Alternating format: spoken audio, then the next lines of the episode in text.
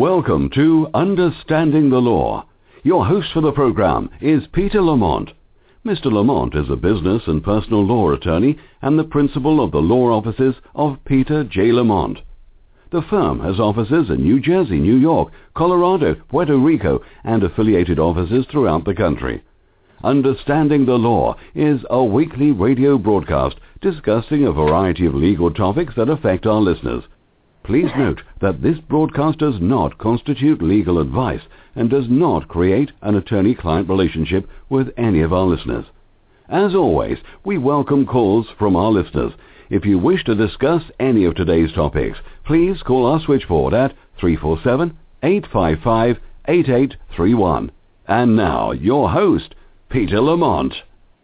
Well, welcome to episode 50 Today we're going to be talking about polygamy in the U.S. and we have with us special guest Mark Henkel.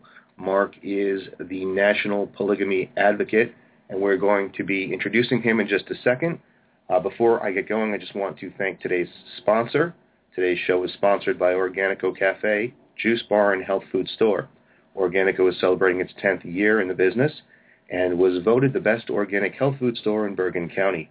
Visit Organico online at www www.organicogrocerycafe.com or stop by their Ramsey, New Jersey location for an award-winning smoothie. Organico is located at 475 North Franklin Turnpike in Ramsey, New Jersey.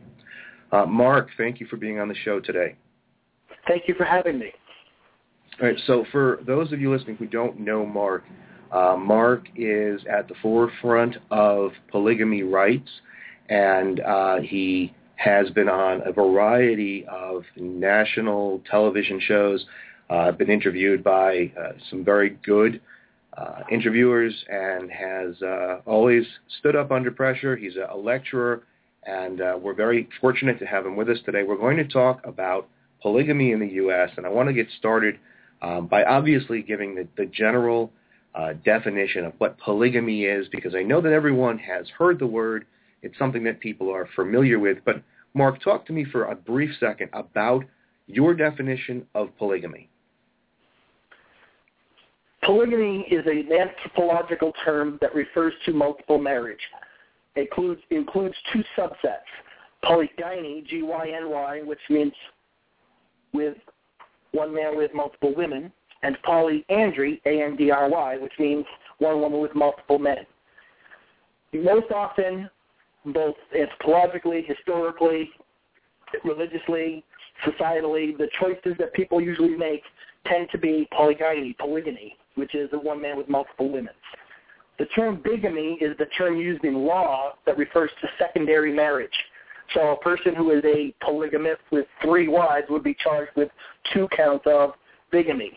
That they, the first count is for the first secondary marriage, and the second count is for the second secondary marriage. So bigamy is not just simply saying it's polygamy based on two marriages. It's actually meaning a secondary marriage, and uh, it can still be a polygamist. Okay.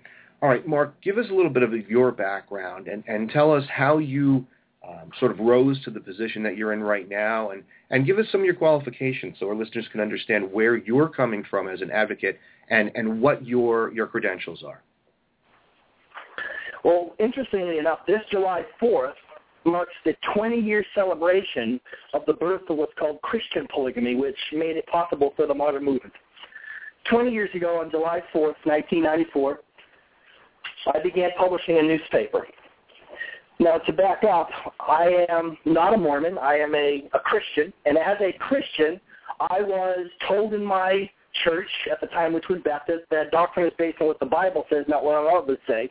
And so that was their first mistake because as a person who I'm the kind of guy, when I went to college, I got two degrees in three years with a 4.0 grade point average. The degrees were business administration and in accounting. And when I did that to the Bible and studied the Bible, I discovered that there was zero evidence of the invented one man, one woman doctrine anywhere in the Bible. And so it actually became originally to present this to other Christians to show that the Bible never, ever, ever invented the one man, one woman doctrine. That led to my publishing the newspaper on July 1994 here in southern Maine, laying down those arguments. Consequently, in the mid-90s, there was this brand new thing. It was called the Internet. And that argument transformed from my newspaper to the internet, and then started spreading, and the Christian polygamy movement took off. Suddenly, there was a benevolent form of polygamy that was being described. At that time, the only time the media ever would talk about polygamy was in the case of Mormon or Muslim criminals. And so at that point, I, did, I founded the TruthBearer.org organization. We stood up and started getting media attention saying that we're talking about unrelated consenting adults is not the same thing as that which criminals do. And then there was the Tom Green case in the, at the turn of the millennium. And again, I was out there as the only one standing in the national media, paying for media uh, attention and so forth, to talk about unrelated consenting adults making a choice. And then finally, by 2005, I was on the Pat Robertson 700 Club, and even they acknowledged us as evangelical Christians. Now, the reason why this is significant is for the, that, that point, for the first time in history, the two words Christian and polygamy were not a contradiction in terms. And that catapulted me to the national stage even that much more because now finally someone could stand on the national stage and not be dismissed as, ah, oh, he's just a Mormon, ah, oh, he's just a Muslim, ah, oh, he's just a liberal, ah, he's just lascivious. That someone could actually stand and raise the argument and show them that one, limited government values of those who usually oppose polygamy rights and the values of even the Bible itself, because even if people aren't Christian, they know someone who is that the idea of using government to restrict the choices of those unrelated consenting adults choosing polygamy is against their own values. And that's what catapulted me to the national stage, even that much more as the National Polygamy Advocate, and eventually leading to nationalpolygamyadvocate.com. Then by okay. 2006, of course, you've got Big Love, Sister Wives Come On, and basically I paved the way for all of that for people to realize unrelated consenting adult polygamy. Well, I think that's the important point that we have to make. We're not talking about um, what you see uh, aside from the TLC shows, but what you see in the media prior to it becoming uh, popularized in the media through shows, uh, reality shows.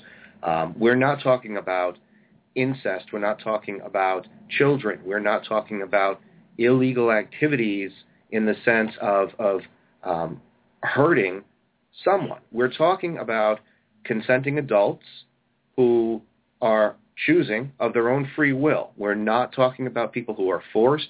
I know, Mark, that you were on the Nancy Grace show um, a while back, and she seemed to suggest, as she spoke over you constantly, um, that it was something that was harmful. It was taking people who were uneducated against their will uh, and forcing them into this lifestyle. And now we see shows like Sister Wives, and she would even go so far as to say, well, if you look at the, the educational background of those women on the show, um, they're uneducated. And, and how do we know that they weren't um, you know, forced into this? Now, that is not what you're talking about. We're talking about consenting adults, correct? Absolutely correct. We would use initials to help people understand things. For example, one man, one woman is O-M-O-W, OMOW. Same-sex marriage is FFM. And for us, it's UCAP, U-C-A-P, unrelated consenting adult polygamy. So it's OMOW, FFM, and UCAP. All right, and, and what people have to understand is that polygamy is illegal in the 50 states as well as in other countries, and this is what you are fighting against, the overwhelming governmental control over um, a, a man and a woman's choices with respect to how many spouses they have. That's your mission, um, and um, you know, I, I think that you can see that there is some sort of stirring with respect to the way laws are being changed. Um, obviously, there was a Utah ruling not too long ago. Uh, people are familiar with the case of um, the sister wife's um, husband who had um, struck down portions of the law in Utah with a lawsuit that he had filed. So, you know, clearly you have to understand illegal but there are various distinctions that people use. You know, people will say, well, how is it that it's legal? How are these people in Nevada or Utah? How does that work? And that hinges upon cohabitation issues. Can you explain a little bit about that with respect to uh, the status of the law in those states where people are, are moving to for polygamy? Absolutely. The recent case that you just cited was in Utah was the Brown case, uh, Brown v. Buhman case. And essentially what it did is it struck down Utah only statute of bigamy that it struck down the what's called the cohabitation prong. Effectively, many of the bigamy laws in the states around the country are worded that they include two different items, and Utah was one of the worst because it also included the cohabitation prong. That merely the mere act of a licensed, marriage licensed man with one legal married wife merely cohabiting with another woman just a mere cohabitation empowered government to come in and prosecute them for the crime or use it for fishing expeditions for other not yet determined crimes or use it for trumping up additional sentence time for other actual convicted crimes.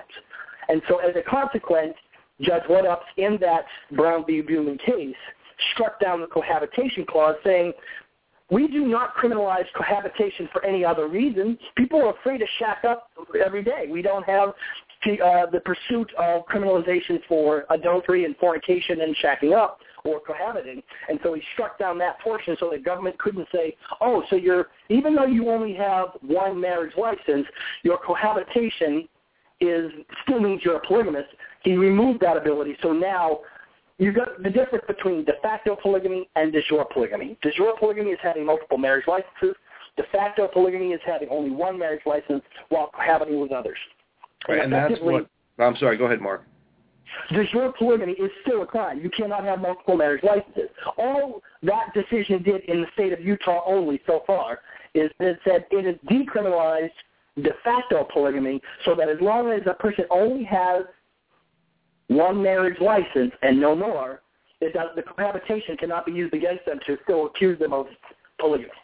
Right, because as it stands right now, even someone like Brown, he has one marriage license. So in the eyes of the law, he's married to one woman, but cohabitates with the others.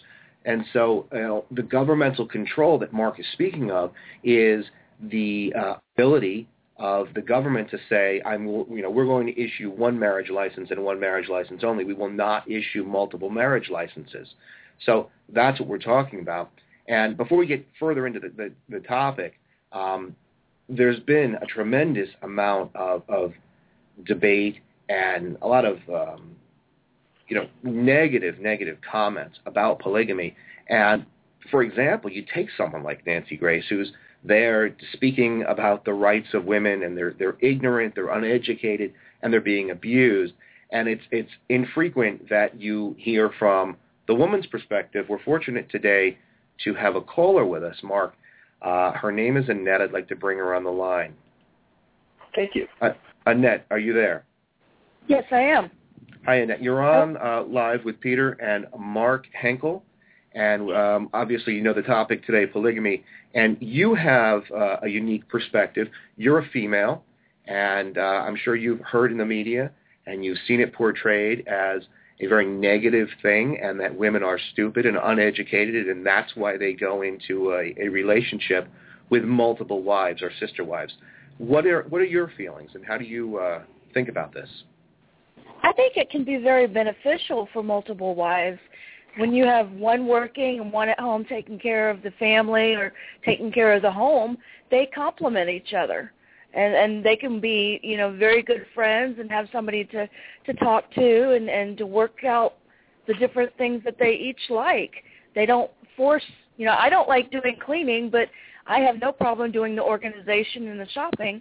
So I do what the talent I have, she does what the talent she has, and we help each other out. And now, do you feel that you know you are forced into this, that you're an uneducated person, or you know, as Mark has said, Mark, you can say it better than I can. You you say that you're doing this for women. Absolutely. To me, this is a woman's choice movement. You know, it really is. Ultimately, it, it, it, anti-polygamy requires people to think that women are stupid and not capable of protecting and making their own decisions themselves. But in today's society, women are very intelligent, very smart, very capable, and certainly any any guy who would be a polygamist and is involved with two or more women, the minute he thinks he's going to start acting like an idiot, those women are going to gang up on them, on him. Seriously, there, there's no way a guy is going to get away with it. if you think you'll be in a doghouse with just one woman, you try being in the doghouse with multiple women. Annette, do you agree with that? Yeah, I mean, I don't have a problem with with multiple wives. I mean, this is something that my husband and I have been discussing for quite some time as an option someday. We really do want this, and neither one of us would want to pursue it later if the other one didn't agree. It's something we both agree on. Nobody's forcing either one of us. I actually think it's a wonderful idea. Now, Annette, what do you think about uh, the law as it stands in the in the states today, where uh, it's a misdemeanor, it's a felony, it's you know depending upon the state, you could be prosecuted and go to jail. What do you think about uh, the ability of the government to punish people for choosing to be with more than uh, you know one one woman. I don't think the government needs to be in anybody's business like that. I mean, the government just needs to get out of personal business and let people live their own lives and have a, a contract where they can dictate what they want for their lives and not what the government wants. Now, Mark, you were talking earlier about the uh, the ruling in Utah and how it just essentially um, invalidated the criminal um, punishment for cohabitation.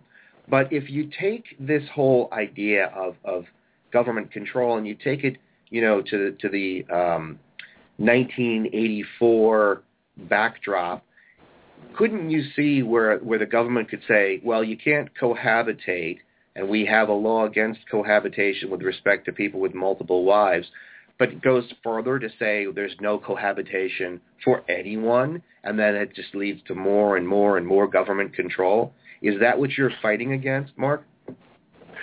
Well, I don't know that I see our government direction going in the direction of actually criminalizing all cohabitation unlicensed. I don't know that I see that that actually happening.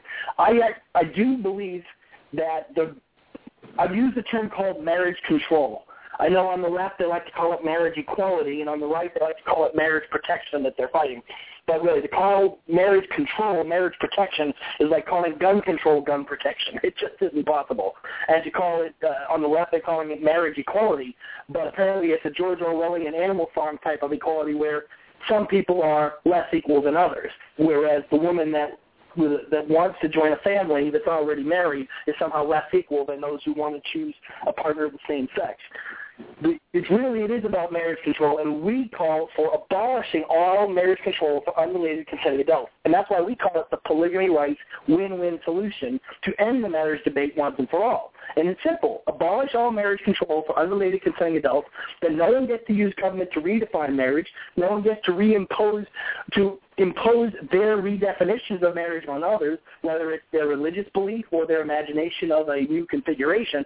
Nobody gets to force anybody against their own will. Everybody's free, and the marriage debate is ended. And that's what we actually call for, is an ab- abolition of government marriage control for unrelated consenting adults.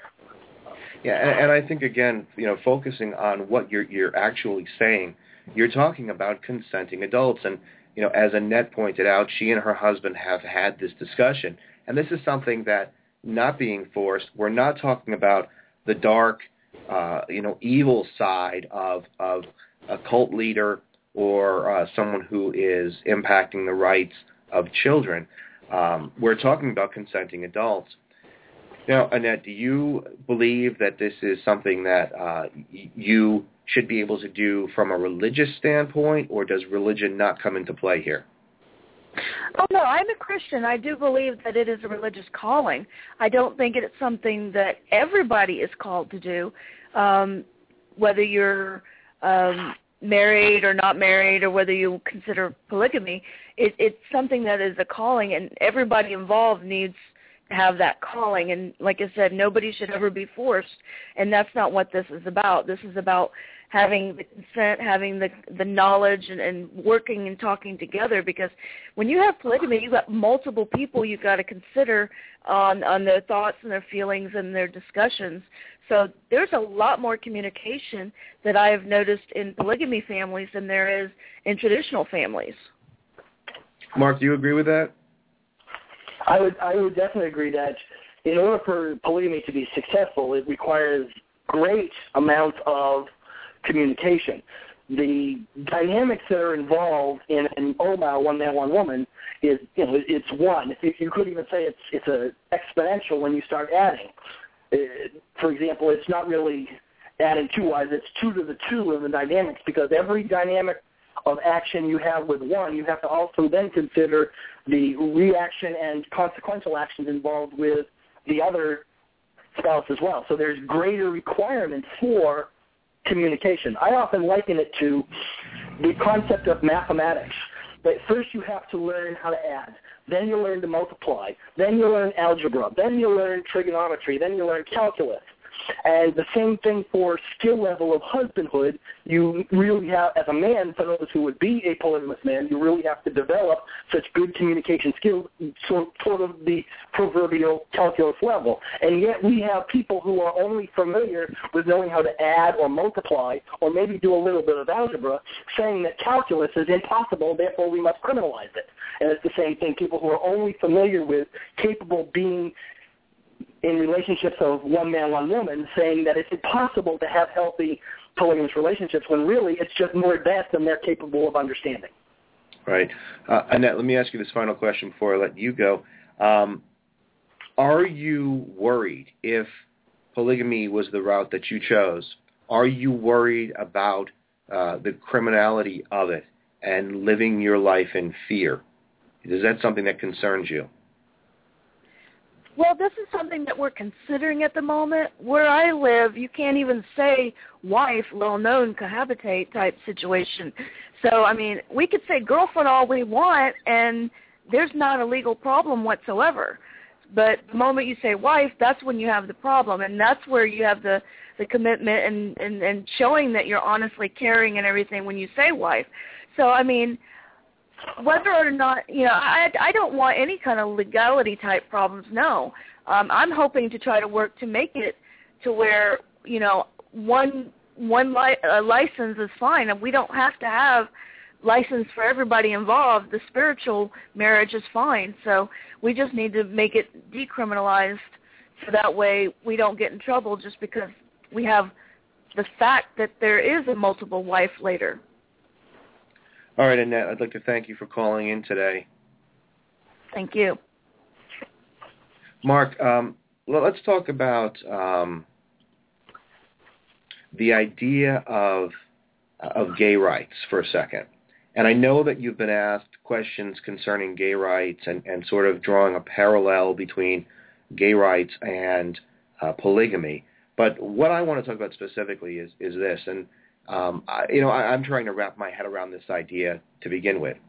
So you have same-sex couples, and there's never been, to the extent that I'm aware, a law that says you cannot be with the same-sex person in a relationship, dating, or whatever you want to call it. Uh, you know, uh, obviously there's a marriage debate, but that's something different. I'm talking about your ability as an American citizen to say, I am going to date um, someone of the same sex, or I'm going to be involved in an interracial relationship.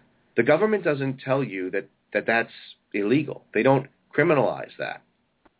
So how do they criminalize the desire to be with more than one wife? Are you asking this in the context of the criminalization of verbalizing it? You know, I'm trying to to to understand the the argument that the government makes concerning the illegality of it because if you if you're not going to say it's illegal to um, to date someone of the same sex, or you're not going to say as the government it's illegal to date someone who is a different race, religion, or creed than you, then why does the government feel it necessary?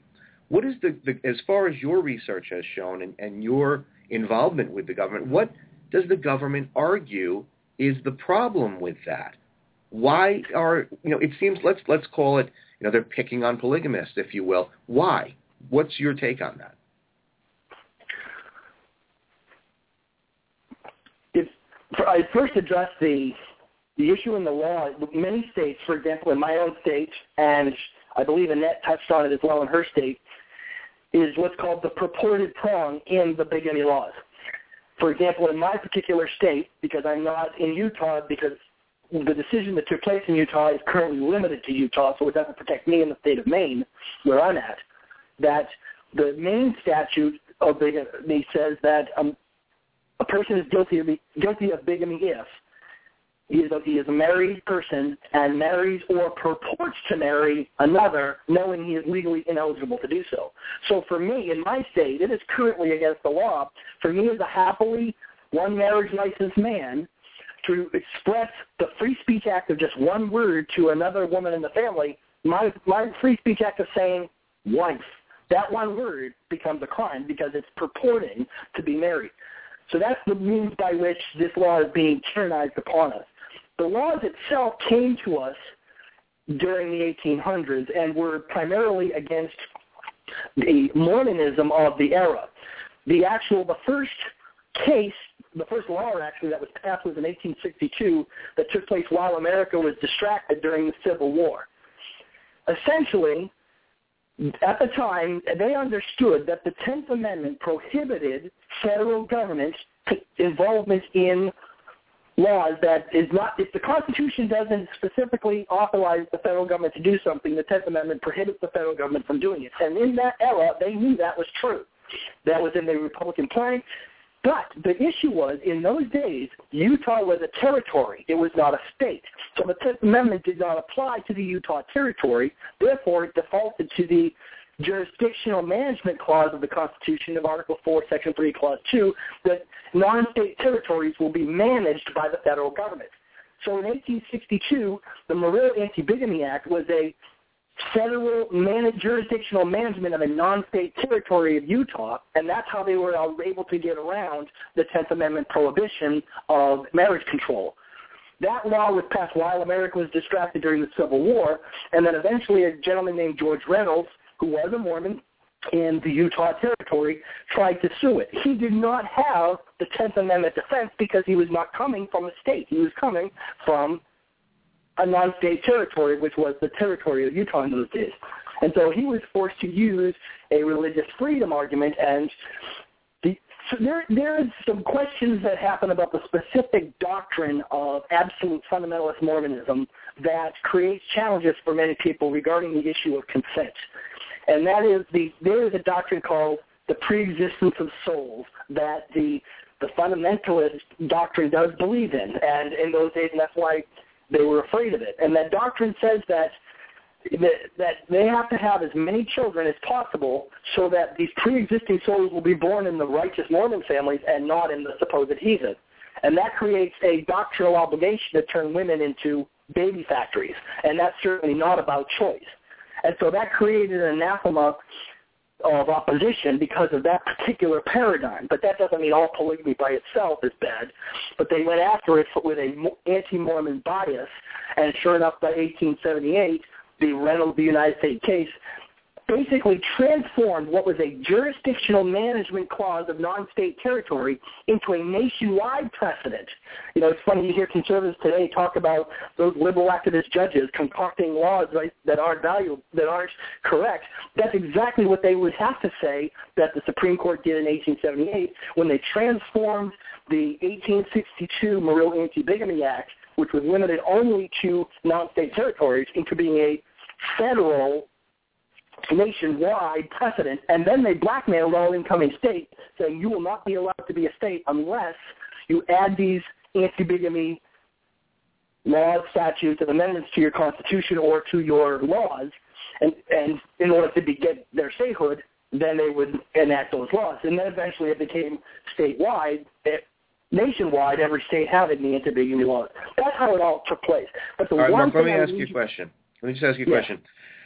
So just to understand it better, are you suggesting that the reason for the bigamy laws in the first place arose out of um, some of the Mormon beliefs where, uh, as you called it, you know, you, you take a woman and say you've got to give birth, uh, you know, how this is how many children you've got to have per year. Is that where you believe that the, the anti-bigamy laws stemmed from? Well, I do believe in the era, it was definitely it was an anti-Mormon fervor. It really was. It was it was more anti-Mormon, and it, so it really was anti-religious from from that perspective. And I, and, and because it was, and the doctrines only made it more uh, more offensive to uh, to the people of the day of the era. But, but I do want to be clear that for those who would say that the anti-polygamy laws and the Supreme Court decision and all that were supposedly about egalitarianism and caring about equality of women, I would put this point to prove to you that that is 100% false. And here's why. All of this took place decades and decades before they ever let women have the right to vote in 1920. This had nothing to do with egalitarianism. What this really did was about control of people using government. And it was not about creating equality for women because they certainly did not care about the equality of women in those days.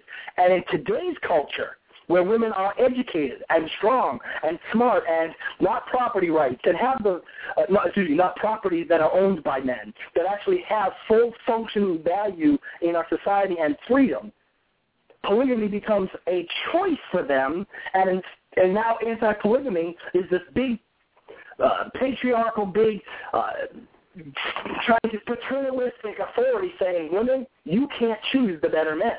Because at the end of the day, and I'll finish it with this, if you have nine men, ten men, and ten women, and nine of those men are jerks, using government marriage control to have only one man, one woman oppresses and removes the free choice of nine of those women. They either have to settle for the jerks, the nine jerks, or they have to go without. But if you let laissez-faire free marriage economics take place, then suddenly the good man becomes more attractive to those other nine women, and then the nine jerks realize, oh my goodness, I better hurry up or I'm going to go without. And then it equilibrates anyway. All right, Mark, would you agree that um, laws do need to be in place for those individuals that are uh, obviously not mainstream. They are forcing children at a young age to get married. Um, they're they're abusing women. You believe that, that laws should be in place to protect those children, correct? Well, believe laws already are in place. It's not polygamy that's an issue. So that's, that's my point. Yeah. That's the point that I want to get to because it sounds like to me that what you're saying is yes, keep the laws in place that protect children because what I see with children and you know people who are polygamists but abusing children, there's two different things here. Polygamy is one thing, and then abuse of children is another thing, and that yeah, is exactly. criminal, and that should be you know remain criminalized. But the the act of being a polygamist does not mean that you are someone who is a child abuser, correct? Absolutely. You are correct. All right, now let me ask you about uh, some of these reality shows that, that that are on TV today. Um, you know, in particular, the one with with Brown, the Sister Wives.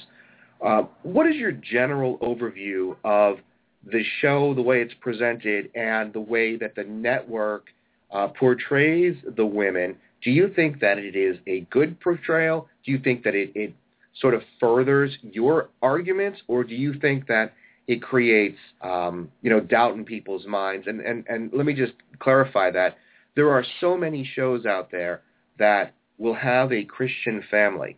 Um, there's one with with the Duggar family, and they've got all those kids, right? And right. they oftentimes show elements that make Christians appear crazy.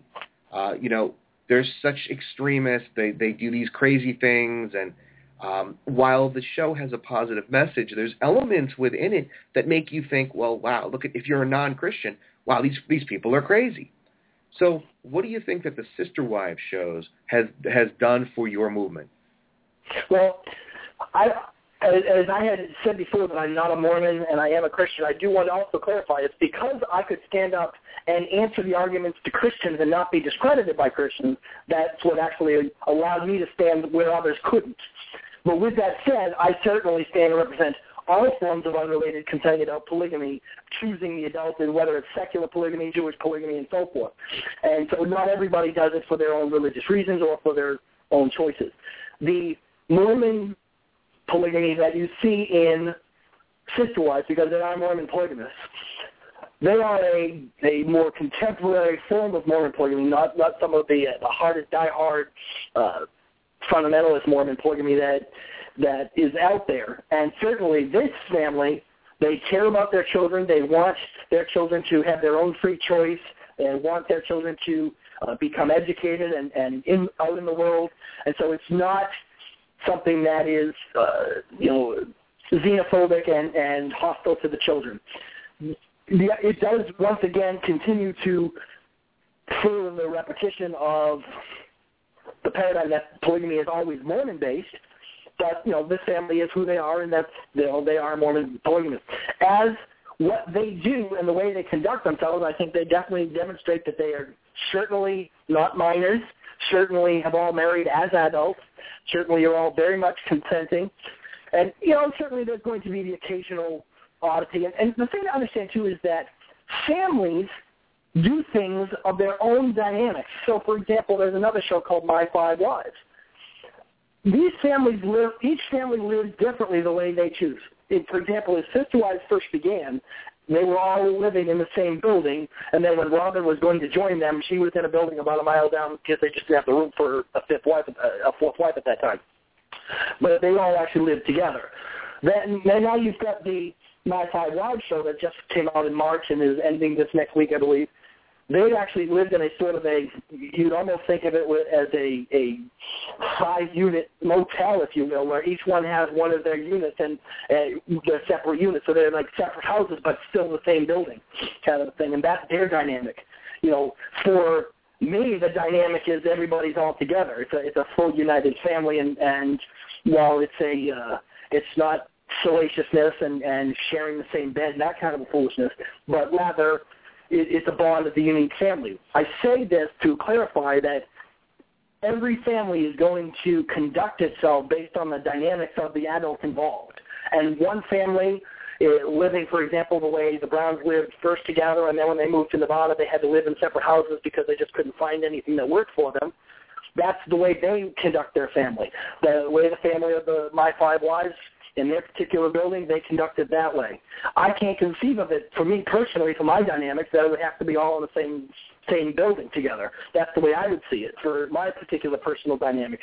So you're going to see differences just as a matter of normal people you walk down any type of neighborhood street and each family and no matter who they are, polygamous or not, are going to be different also. And, and some of those differences might get highlighted. I don't know that we can say that that means that that's definitive for all polygamists any more than you would say the same thing if you only picked out one house in a neighborhood and said that's definitive of every family in that neighborhood. Right. I, I think that um, it's just such an important distinction. Whether you are pro or anti-polygamy, I think that the thing that, that concerns me from a legal standpoint is the government control over the freedom of choice with something that does not affect um, or injure the other parties. So if you're talking about consenting adults, then it does concern me if the government's going to say, well, that's illegal, and not only is it illegal, but punishable, and you're going to go to jail. That worries me because what's the limit of the governmental control? Uh, I think that's something that we always struggle with. But you know what you're talking about has such a clear distinction, at least in my mind, from some of these these prophets and and these these crazed cult leaders that we've seen, and I, I don't understand, quite frankly, why it's okay for same-sex couples to be together and now to develop rights so that they can marry, uh, and yet this is still unlawful. I don't understand that, and, and I don't know that. Uh, you know, do you understand that? Why this is like this? Well, I think that there's a couple factors going on at play. Are you familiar with George Orwell's book 1984? Yes. Okay. It's a, it's one of my favorite books, and the whole concept of doublethink, and part of it talks about how uh, you know Winston Smith, the protagonist, is under torture and actually has to commit in order to preserve his sanity. He has to commit an act of insanity, and I think that very often because I'll first put this in the context of just Christians for Christians, it, it, the idea that the Bible never created the one man, one woman doctrine and that polygamy is absolutely not prohibited anywhere in the Bible as it was written really rocks their world. It, it, it, it shakes them to their core because regardless of how strong they themselves may know what they think they know about the Bible, every single Christian leader they've ever heard and respected, their grandmother who never missed a week of church, every single person they knew if they were to believe what they're now being confronted with, they're being told that all those people they respected were wrong. That just totally shakes their world, especially in their own self-esteem, if they don't think they're smarter than all these people that they have sort of deferred to be their better expert on the topic. Then what you're really doing is shaking their world, and so it becomes easier for them to commit an act of insanity, which is to continue to repeat the lie that doesn't exist, than it is to, in order for them to preserve their world, in order to preserve their sanity. And so it becomes now they've got to defend the sanity of the way they've constructed their view of the world because of what they used to know it to be. They can't believe that all these people could have been wrong. And so that it's easier to just believe they weren't wrong and to believe the lie instead. But that's where I'm sort of the, in the book Hans Christian Andersen, you know, uh, the boy says, the emperor's wearing no clothes. The emperor really is wearing no clothes, and it is time that we start to understand that. So I think that there is part of that going on. There is also the the, the effect that while so many people try to characterize polygamy as if it is somehow anti-woman, the reality is, especially in a modern contemporary Western society situation, is that polygamy is a woman's choice issue. Going back to my analogy of the 10 men and the 10 women, and nine of those men are jerks, effectively what we have done with use of one man, one woman forced on society is we have created what we are now in, which is the era of dumbed down males, where we have marriage phobic males and abandoned single moms in our society. And that's the joke of America that men are afraid of marriage. And we've disincentivized marriage, and men are not growing up to want to be responsible and be the kind of men that attract women. So you now you come in with the free market economics, and now you've got the nine jerks are the ones who are afraid. They're thinking, oh my gosh, my one man, one woman protected us. It's sort of the argument of socialism that if you create a redistribution, which one man, one woman does, it redistributes the better women to the nine jerks. Rather than letting a free market choice take place and let the women choose the best man, to therefore incentivize the jerk. So really you've got the men who are afraid of better men trying to keep a law so that the law will continue to redistribute better women to the lesser men rather than letting free economics take place. Well, let me ask you this. Who do you think the government is seeking to protect by criminalizing cohabitation and polygamy when it does not relate to the rights of children because clearly that, that, that distinction must be made. No one believes that children should be abused or forced anything, and no one believes that women or men should be forced to do something against their will. But who is the government protecting with these anti-bigamy laws when you're dealing with consenting adults? Well, it, I, I suppose first it's protecting its right to create a license in the first place. Then secondly, there is an aspect of what is called, what we call dishonest bigamy. And that is something that honest polygamists adamantly oppose. Dishonest bigamy is sort of the, air, the example of, say, the airline pilot who gets a marriage license for a woman in Florida and a woman in California and a woman in Michigan. And none of the women ever know of each other. And that, that's a fraud that's being perpetrated on those women. And there is a legitimate argument that can be made to prevent and protect against that kind of fraud. And that's something that certainly honest polygamists oppose. We're talking about consenting adults, and certainly women that don't even know other women have been married to their husband and are married to their husband. That's a fraud that is not honest, obviously.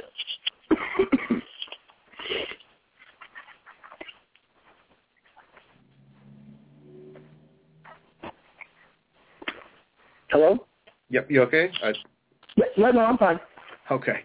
Um, all right, let me ask you this, because there are those people who will say that it's it's fine for a woman to consent. It's fine for a woman to say this is what I choose. Uh, but there are those people out there who argue that um, by engaging in polygamy, having more than one wife, and then having children, that you are somehow uh, mistreating the children that, that, that come from the relationships. How do you respond to people say, that say that you're impacting the children? And you know, a lot of these people will point to some of these uh, the reality shows, and, and they'll try to say, "Look, see how bad this is because you know this kid's having a bad day or whatnot." So, how do you respond to that? Well, I think that certainly the use of the sister wives having so many children, and same thing with my five wives, that it connects all again back to the Mormon paradigm that there are very many polygamists around the country that there may be only one or two children involved, and it may not be involved, you know, that situation at all. It is ironic to me that, for example, you mentioned uh, the Duggars. Was it 19 County, I think is the name of the show? Yeah, yep. Here you've got one man and one woman with 19 children, and that's considered legal and okay and all that, and, and, and agree. I would agree that it's not government's role to otherwise interfere, but I'm putting it out for the context. And yet, if you have more adults, that's more adults able to commit time to help the children. Excuse me. So certainly you start doing the, the mathematics of multiple adults to children, and it's still a positive. That's more adults, more potential income, more potential time to actually help and be there for the children. Certainly if you're in a smaller family outside of the Mormon polygamy paradigm, where there may only be two, three, four children, and there could be three, four, maybe even five adults. That's that many more adults committed to those children. I do use an example when I talk about the free choice of women. I think Annette alluded to it earlier uh, when she was a guest earlier calling on, and that is is that one woman might want the choice to be a stay-at-home mom. That may be something she really wants to do. Another woman might want the choice to be a high career where she has to travel around the country. These two women come together and make a choice. And the woman who wants to be a stay-at-home, she gets her choice. The woman who wants her traveling high career, she gets her choice. And not only so, but she can do so with the confidence knowing that her children are being cared for by a woman in the family who loves those children rather than shipping those children off to low-paid strangers at daycare. If anything's more immoral, that's more immoral than having multiple women caring for the children. Well, I think that's you know an overcharacteristic. Though you're not suggesting that that women who have to work and send their children to daycare are doing something improper, are you? I, I'm using a sarcastic irony to make the point that if one is going to say that there's a comparison of immorality, that you, you, even that much more dedicated to the children, to having women for the children, than having low-paid strangers at daycare. Absolutely. A person in a circumstance who has to do that, I get that, and I'm not really calling that immoral. I'm making a sarcastic, humorous point to illustrate we consider that necessary and understanding. Now you take it from that position that you're forced to have to send your children off to low-paid strangers at daycare. I understand that. I have compassion for that. I am not condemning or judging that. Okay. You take that and you say, okay, that's acceptable. Now let's talk about women who actually love and care for the children and don't have to ship them off to low-paid strangers. You can't call that immoral. Understood. Let me ask you this question because I, I, I've had conversations with other people, um, especially in preparation for this show, and other men who, who are married, and, and this might sound like a facetious, silly question, but I, I hear this a lot during the course of, of the prep for this show. And here's the question. Having one wife is hard enough. Why would any man want more than one? What do you, you know, I understand it's personal preference, but how do you respond to that? Because I have to tell you, I'm married. I have one wife, and I have a lot that uh, goes into that relationship. I couldn't imagine being able to, to have more than one. So how, how does that? Absolutely. Absolutely. That is, and, and I get that, and I understand that, and I think that that's wonderfully honest for a mature man to acknowledge in his own personal characteristics. it's it's it can be back to that mathematics example. You know that if someone is only feels comfortable and capable of being at the multiplication or algebra level, the the idea of calculus is just unfathomable, inconceivable, hard to understand how that could even be doable or achievable. But people can do calculus. Then you take it to an example of basketball. Someone might be good at basketball and they can sit and throw some hoops and they get it in the hoop but they can't imagine being as good and skillful and capable of landing it, landing the, the basket like Michael Jordan. Some people are more skilled and capable of things than others, and that's all we're really talking about. So certainly for those who are finding themselves limited in their own skill ability, I would not recommend that they be polygamous by any stretch of the imagination. But for those who have more love to give, more commitment and dedication to give, it certainly can be a positive. Here's an analogy I'll leave this with. There is a family that was in my Truth Bearer organization, and the woman was a woman who had been abused by her monogamous ex-husband. She, he would abuse her, he would abuse the children, and pound on them. It was it was a horrible, horrible circumstance. Then later on, so through uh, ministry and time, she met a family that really cared for her and helped her and helped the children and really helped the children thrive. And they were getting excellent grades in school. They were having great improvement, and they became a family. And certainly they were a polygamous family, and she thrived, and the children thrived. And she would say that what what is the ridiculousness of the law that says the ideal of the monogamous wife beater is better than being the thriving polygamous family? As Dr. Joyce Brother said back in 1984, she said she would rather be the third wife of a good man than the only wife of a jerk.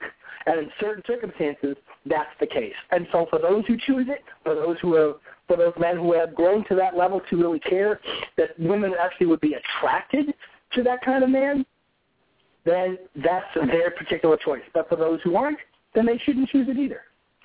I, I think I just want to just touch on one thing that you said. I mean, I, it sounded as though you were suggesting that um, being a polygamist, you have greater love, you've got, uh, you're more capable. I mean, you, you're talking about the difference between algebra and calculus. So I, I hope you're not suggesting that you know individuals who don't agree with polygamy are are not um, as intelligent or affectionate or have capabilities. You know, I, I don't think you're suggesting that, are you? No, no. For example, the person who currently, right now today, only knows algebra, if they chose to learn how to do the next step of geometry and trigonometry and pre-cal and get to calculus, they could do calculus too. What I'm saying is, is that polygamy does involve such a serious commitment level you know, seriously, this is not just all about sex. Somebody wants sex, that's easy. You just go out and philander. That, that, that's easily available to anybody in America. Polygamy is not about that. It is about commitment to the multiplied level, and it, it really does take a serious commitment and skill level. I'm not saying that there that anybody who currently is only at the algebra level right now isn't capable of learning how to do calculus, do calculus, not at all. And the same thing for polygamists. I'm saying that just because that's where someone is at today doesn't mean they should use what they understand at the algebra level to therefore criminalize those who do learn to get to the calculus level. Right.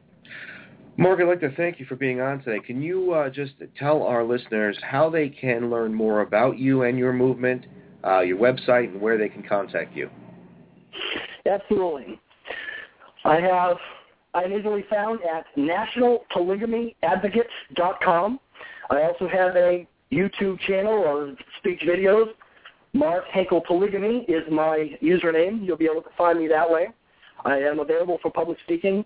And and for those who are actually looking to find verified real single women looking for polygamous families, there's a, the number two, twowives.com is a personal site available for verified single women looking to find polygamous families if you want to join that. But I can be reached at nationalpolygamyadvocate.com. Mark, thank you very much for being on today. It was certainly an enjoyable discussion. Um, if we have questions from viewers, which often happens after we put the video up, uh, do you think you might be interested in being back on to answer some of our viewers' questions? I would very much like to do that. Thank you very much for the possibility. All right. Thank you very much, Mark. Thanks, Al. Have a good day. All right. Take care. All right. So we had uh, Mark Henkel on, and certainly an interesting um, interview. And, and I think what's important there is to uh, look at the uh, impact of, of the law. I think we have to question laws all the time. I think that that's something that, uh, as Americans, we uh, have a responsibility to do, and, and we see the questioning of, of laws and whether or not they're they're right or wrong, uh, like with respect to uh, same-sex marriage. Uh, I think that it's it's our responsibility to look at the laws and say, hey, do they still work for us today? Uh, what what is the purpose behind these laws, and and is it something that needs to be uh, addressed? And, and that goes beyond obviously this discussion about polygamy because there are those people that are, are vehement that it's you know uh, a bad thing and it's uh, anti everything, and then there are those people that say that it's okay.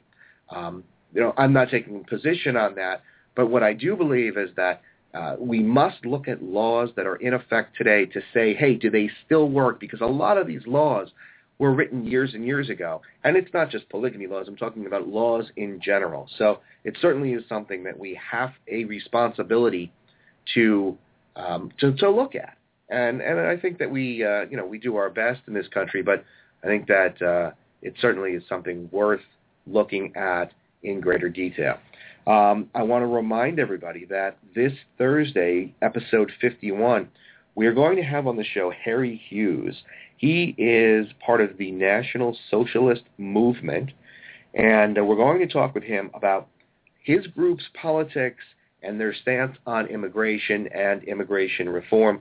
This is definitely going to be a, a very fascinating show because obviously we're having a, a guest on who has a very extreme view uh, compared to, I think, the norm. And generally, when people hear National Socialist Movement, um, it, it obviously brings back connotations from Nazi Germany uh, and and white supremacy and that sort of thing. So we're going to talk to Harry Hughes this Thursday at 10 o'clock, uh, and we're going to try to, to get to the bottom of, of what their beliefs are and the idea of the National Socialist movement. If you have questions or comments or you'd like to speak to Harry, um, you can call in on Thursday, and the call-in number starting at 10 o'clock will be 347-855-8831. You can also send us questions on our YouTube page on our Facebook page or via Twitter, and we'll obviously ask those questions live on the air Thursday. Uh, I would also like to remind you that um, we have a very good app available that everyone should be downloading. Uh, you can go on to the iTunes App Store. It's exclusively available through iTunes, and it allows people to ask legal questions directly from their, their iPhone or their iPad and have those questions be sent directly to an attorney at the office who will respond to your questions. This is a free app. This is a free service. Um, we believe that people should have the ability to understand the law, and uh, and this app will will hopefully help people do that. I'd like to thank you all for joining me today. Remember to tune in this Thursday, 10 o'clock. We talk to Harry Hughes of the National socialist movement. I'd like to remind everyone that there's power in understanding the law.